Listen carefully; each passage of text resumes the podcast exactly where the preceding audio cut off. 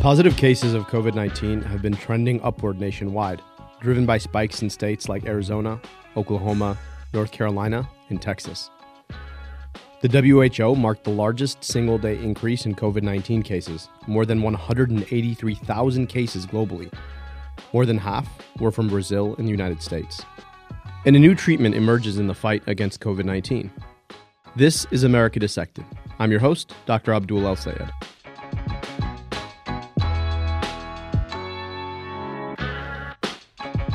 As we continue to adjust and readjust our lives under the strain of the coronavirus, have you ever stopped to ask just what is the coronavirus?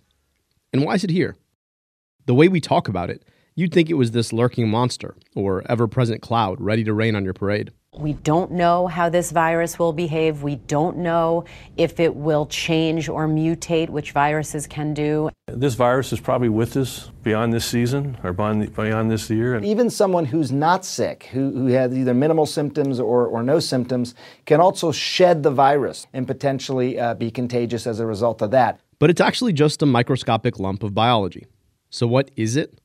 I've had my fair share of biology courses, and there are moments that I ask the same question. So today, we're going to pull out our audio microscopes and zoom into the biology of viruses in general, and this one specifically. Viruses are a source of endless fascination in biology because they confound how we think about life in general. Biologically, viruses are as simple as it gets. They aren't even full cells. All they have is an outside layer, an envelope as we call it, and some genetic material, DNA or its cousin RNA.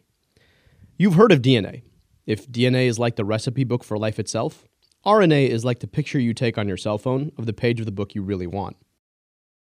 Most cells have a bunch of other machinery inside them machinery to take in and digest material from the outside world, to eat, machinery to translate and replicate their genetic material, to reproduce, machinery to move around, machinery to excrete waste, and so on. But viruses don't have any of that, and because they don't, they really can't do anything. There's a whole debate in biology about whether or not they're even alive. Instead, they're the ultimate parasites. They rely on infecting actual cells and hijacking their machinery. We often think about viruses as being evil, and that's for good reason. Viruses like smallpox, influenza, and HIV are some of the worst murderers in human history. But here's the crazy thing they don't do it on purpose.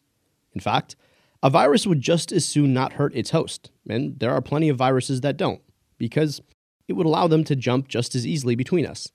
The fact that they are so deadly, for them, is just incidental. This coronavirus, SARS CoV 2, as it's officially called, is a cousin of a few other coronaviruses, named that way because they look like the sun, corona, under a microscope. Its cousins have infected us before. The Centers for Disease Control reports the deadly MERS virus has reached the United States. The galloping rise of SARS, severe acute respiratory syndrome. And as the disease spreads to North America, the consequences are multiplying. Coronaviruses are really simple. They have a fatty envelope that's studded with those special proteins that help it infect cells that look like sun's rays under a microscope. And then there's some RNA inside. We think SARS CoV 2 co evolved with bats, where it's relatively harmless but it happened to be able to infect humans too. And it made the jump in Wuhan late last year when it had the chance. And boom.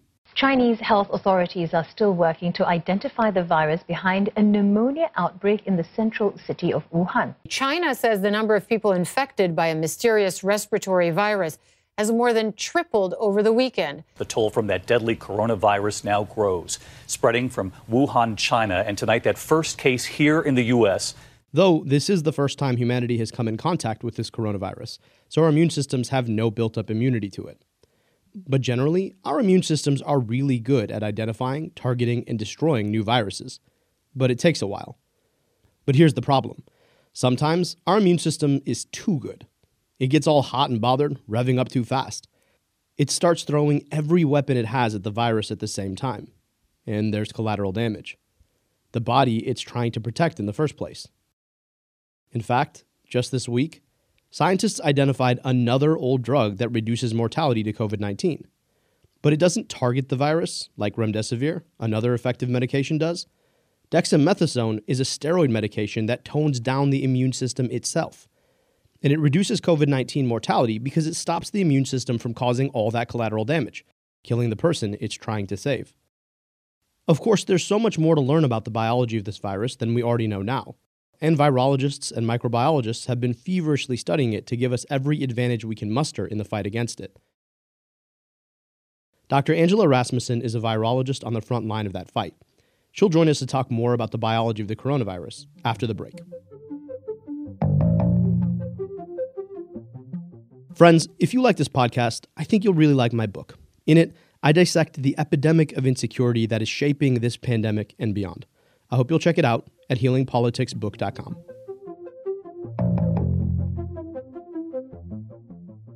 We're joined today by Dr. Angela Rasmussen, who is a virologist and research scientist at Columbia University's Mailman School of Public Health. Thank you so much for taking the time to uh, chat with us here today. Thank you so much for having me here. So I want to jump right in. Um, for folks who don't quite understand what a virus is, can you break that down? And I just, to preface the question, there's a whole debate about whether or not viruses are living things and why they exist. And so, you know, who better than a virologist to explain to us why the hell we are where we are right now and what this thing is? Yeah, that's that's an excellent point. And while um, I'll try to avoid the sometimes contentious philosophical debate as to whether viruses are alive or not, Essentially, viruses are little infection machines. They're essentially little packages of genetic material, DNA or a related molecule called RNA, that exists to replicate themselves. And they're essentially little machines that need to get into a host uh, in order to do that because they don't actually carry all of the equipment that they need to fully manufacture new viruses based on the information that they carry. So that means that viruses look for a host. In the case of SARS coronavirus 2, that host is us. And so what the virus it doesn't want to do anything. It's just programmed effectively to get into our cells, make copies of its genome, make the viral proteins that it needs to package those copies of that genome, and then secrete those packages out of the cell to infect a new cell to make more viruses and repeat the process. Most of the time, uh, it's not in a virus's best interest to actually kill its host. So, the fact that we develop disease as a result of contracting these viruses is really incidental. The viruses are not evolving to become more pathogenic necessarily. They're just evolving to be able to replicate more efficiently. And sometimes that interaction with the host, in this case, again, us, means that people can react badly to that virus. And that is ultimately what makes people very sick from COVID 19. Mm. And it would be logical, right? Because if the virus were to kill all of the hosts, then it couldn't really replicate. And so, what about this virus? You know, what do we know about the structure of this virus that makes it you know, the quote unquote big one. Why did this virus go pandemic? What is it about the virus itself and its biology that has made it, you know, the, the global pandemic that we know of today? So I'll say right off the start that there are still a lot of things we don't know about this virus. Um, it's very new, and we didn't know anything about its existence until December of 2019. So we haven't had a whole lot of time to study all of the ins and outs of why this virus is so pathogenic. But we do know a few things that it has that other um, beta coronaviruses, which is the group of viruses that this virus is in, don't have. So we know that it's related to SARS classic, um, SARS coronavirus that caused an epidemic in 2002, 2003. Um, it's also uh, more distantly, but still related to MERS coronavirus, which emerged in 2012.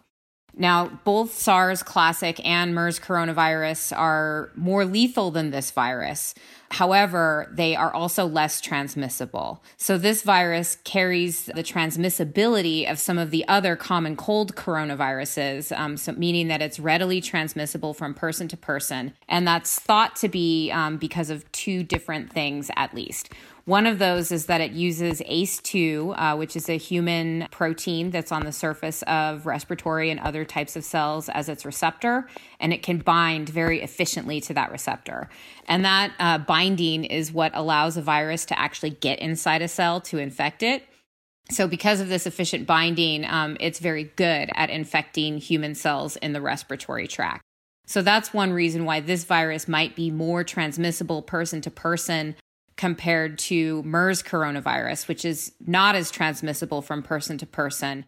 So just to make make sure I understand that that part. Um, so the the idea here is that when it gets into the body, it's hooking on to the cells that infects more effe- more efficiently than some of the other coronaviruses did. Correct. Um, and that makes it more transmissible. That makes sense. Yeah, that's correct. And so, one thing we don't know about this virus is the minimum infectious dose.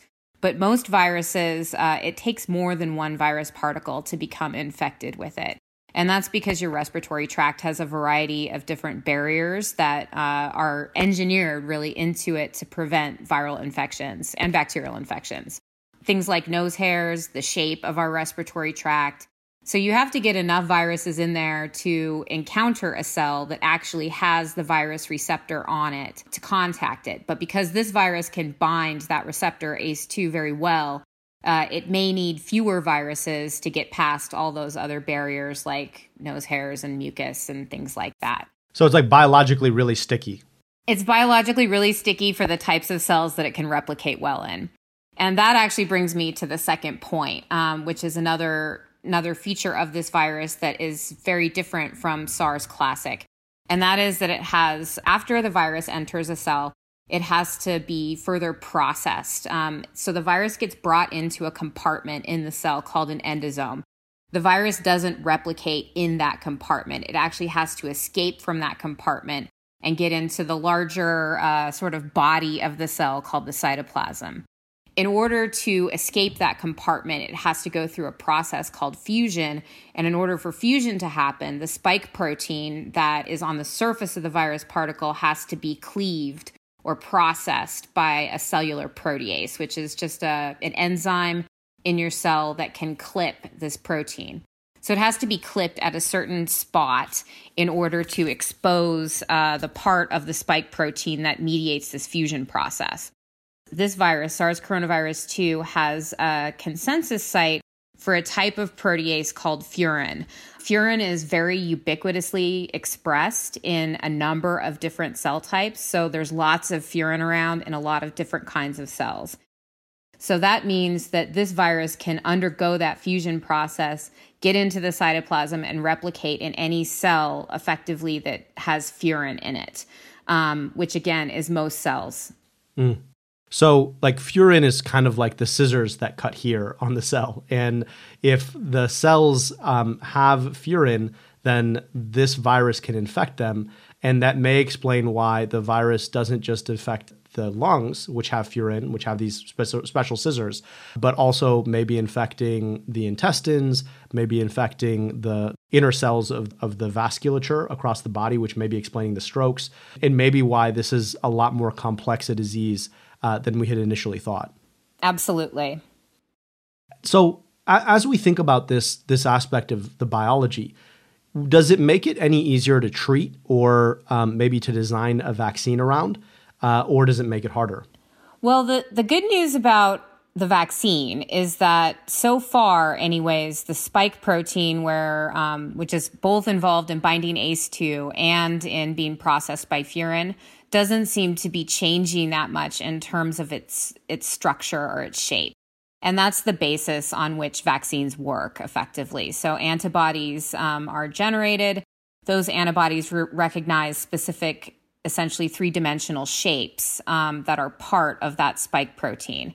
And because this virus doesn't appear to be changing um, in critical spots of that spike protein, uh, those shapes should remain the same. So that means that's good news. It means that essentially we we aren't trying to hit a moving target when we're designing vaccines uh, that will target largely the spike protein of the virus. In terms of treatment, it's a lot more complicated than that. So there are a couple different types of treatment strategies that could be effective with COVID. One of them, to just today, we heard that dexamethasone treatment may be helpful for patients with severe COVID. So dexamethasone wouldn't target the virus at all. Dexamethasone is intended to it's a it's a very potent immunosuppressant and anti-inflammatory drug that actually um, suppresses the host responses to infection. The host response to the infection is often just as important as the virus itself in determining how severe disease is. And one thing we really don't know a lot about this virus is how much of the many different presentations of COVID 19 are caused by the virus or are caused by the host response um, essentially getting out of control. And what dexamethasone does is it targets those out of control inflammatory responses that are associated with the most severely ill patients who are on ventilators. So, to get back to what you were saying earlier, you, you were saying that you know it's not essential for a virus to want to make a host sick. In fact, making a host sick is not in the evolutionary goal of the virus. It wants to just go on by and keep infecting people and people not doing anything to reduce the transmission. Because when we get sick, we reduce transmission in the same ways that we've we've been, whether it's um, it's social distancing or or wearing a mask. And w- what you're arguing here is that in some ways, the sickness isn't just about what the virus does to us, but it's what our immune system does in response to the virus. And so, taking a medication like dexamethasone, which is a, a, common steroid which knocks down the immune response, may in fact be just getting our body out of its own way when we know that some of the worst outcomes of the virus are just our body's immune system going crazy. And it's interesting, right? Because the other part of it is that we've we've heard about this illness that children are getting now, which is um, this uh, multi syndrome immune response, which is just the the children's own immune system going nuts after having been exposed to this. And so it does make sense that you know even though it does sound counterintuitive to knock back your immune system when you're facing a virus, that it may be that when the immune system is going is overheating that you want to cool it down a little bit, and that makes a lot of sense. Yeah, and and that's um for many different emerging diseases, one reason why oftentimes they are the biggest threats is because the virus hasn't really evolved with that host for a long time. So if a virus that's normally been circulating in bats, potentially other species we don't really know for this virus, it's adapted to those and it's probably over time become less pathogenic in those organisms because it's against the virus's own evolutionary interest to kill those organisms. It gets into us, and um, in some people, it doesn't seem to do much at all. Um, there are very mild symptoms, and there have been reports of these asymptomatic cases. You know, whether they're truly asymptomatic uh, for the entire duration of the infection is a matter, a whole other matter of debate. But um, there are clearly people also who are getting these very severe um, very diverse clinical presentations of COVID. So there are these people who are having strokes and these um, types of vascular injuries. There's been suggestions that some people have myocarditis um, or cardiomyopathy, and there's children um, who are having these sort of systemic uh, inflammatory reactions. And we really don't know a lot about it other than that those types of syndromic diseases are probably largely mediated by um, aberrant host responses to infection. You have this initial suppression of these helpful host responses. Um, and then that leads to essentially an unregulated response where the virus has become so entrenched, it's so widespread in the host that now it's starting to set off alarm bells except the the normal levers that you would use to fine tune that inflammatory response are gone. And so these inflammatory cytokines um, many people have heard about the cytokine storm that is suspected to underlie a lot of this. Those uh, regulatory valves essentially just are taken out of the equation. So it turns on inflammation, um, and that can be systemic. It could potentially affect a lot of different organ systems and tissues. And that's why I think we're starting to see this really broad array of different disease presentations for patients who have severe COVID. So it's it's almost like we send in the cavalry too late, and then the body realizes that you've now got a really serious infection, and then just pushes the nuclear button um, and so you'd really want something in the middle, but it's that pushing the nuclear button that's really a problem because, of course, when you push the nuclear button, it's kind of mutually assured annihilation. And so the yeah. body's really getting sick to try and beat this virus, but in the process, hurting itself. That's exactly right. And so normally, I mean, a lot of people hear inflammation and they think that's bad. Um, inflammatory, you know, we take anti inflammatory drugs all the time, uh, Advil things like that. Um, we don't want inflammation, but inflammation is actually a really important part of the initial steps your body takes to control infection. And the purpose of inflammation is uh, to really contain that virus infection to where it, it is and not allow it to spread throughout the body. Um, so it's really inflammation is really good and really helpful when uh, it's causing things like the symptoms of the common cold. That's inflammatory cytokines telling cells, um, hey, go to the upper respiratory tract. There's a viral infection. You need to kill those infected cells. You need to start making antibodies, and we need to get this virus out of here. When that doesn't happen initially and then it happens across the board, it's saying we don't know where the inflammation is, so let's just attack everything. And that's when you start to see this really severe immunopathology that some of these COVID patients have. That's really helpful to understand, and it explains a lot about why um, the symptoms are both so severe and also there's such a diverse presentation uh, in in patients.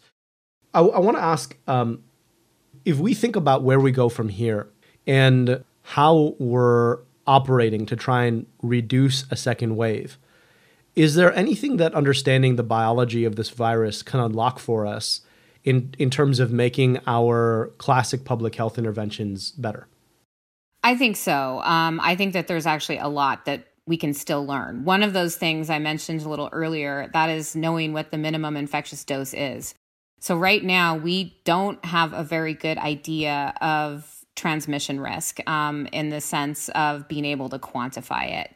We know a few things. We know that, you know, you're more likely to become infected indoors you're more likely to be infected um, in a situation where people are vocalizing a lot. We know that from the, the choir experiment. We also know that probably most transmission isn't being driven by small particle aerosols, meaning really small respiratory droplets that can linger in the environment for hours or days or be transmitted through um, uh, an HVAC system, for example.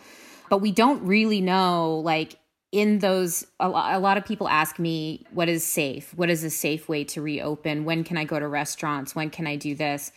And the truth is like we know some of the things that increase or decrease risk but we just don't know by how much in many of those cases. And having a better understanding of how much virus do you have to be exposed to to actually get infected would be a very practical piece of information that could really better inform people on how these types of measures um, would influence their risk and help people decide what risks are okay to take and which are not. Yeah. No, that that is uh, that is a really important point, and I will say that there have been a lot of things uh, about this virus that um, that is astounding. One of them, you know, just from a pure epidemiologic transmission perspective, is uh, relatively how few cases we've seen directly traced back to to protests. And I've been trying to just square it in my mind because I did, as much as I stand, you know, I was out there protesting. Um, it's a hazard, right? When you have a large group of people getting together and yelling at the top of their lungs in the middle of a pandemic. But at the same time, it's been rather surprising that we're now several weeks out and there just aren't that many cases. And you know, to my uh, mind, it has something to do with the fact that people were walking, they were outside, and and they were many of them were wearing masks. But um, I still think that there's a lot for us to learn about what that says to us about about droplet transmission. I really, really appreciate your uh, work in, in helping us to understand this virus and in sharing your insights with us. I think um, having a better sense of what this virus actually does and, and also quote unquote what it wants to do um, uh, can can really help folks to understand how to keep themselves safe. So um, thank you for your time and thank you for your work. And the last question we always ask everyone is, you know, how are you spending your days right now? Um, I'm spending my days uh, in a, a, very similar way to how I spent them before by writing grants and papers, which is actually the usual life of an academic scientist. Yeah. Thank you so much for your time, your voice, your work, and uh, and for coming on our show. It's my pleasure, Abdul. Anytime. As usual, here's what I'm watching right now. This weekend, in a remarkably ill-advised rally that was predictably poorly attended, given that there's a pandemic happening, President Trump said this. You know, testing is a double-edged sword. Here's the bad part. When you test when you do testing to that extent, you're going to find more people, you're going to find more cases. So I said to my people, slow the testing down, please. His campaign almost immediately said that he was joking, but the remark is damning of the whole response. Either he's serious and he attempted to slow testing for the virus to make case numbers look better, or he's joking and he just made light of a virus that took 120,000 American lives. Testing remains as important as it ever has been, and make no mistake, we still don't have enough of it. That's why we need a new president. Here at Crooked Media, we're organizing to do just that. And there's nowhere better to do that than here in Michigan. Join us at Team Michigan at votesaveamerica.com. And if you'd like to support organizations on the front lines caring for some of America's most vulnerable, donate to Crooked's Coronavirus Relief Fund at crooked.com slash coronavirus.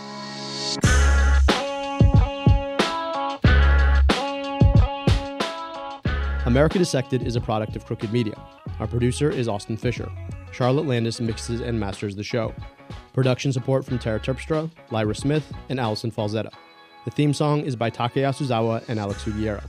Our executive producer is Sarah Geismer. And I'm your host, Dr. Abdul El Sayed. Thanks for listening.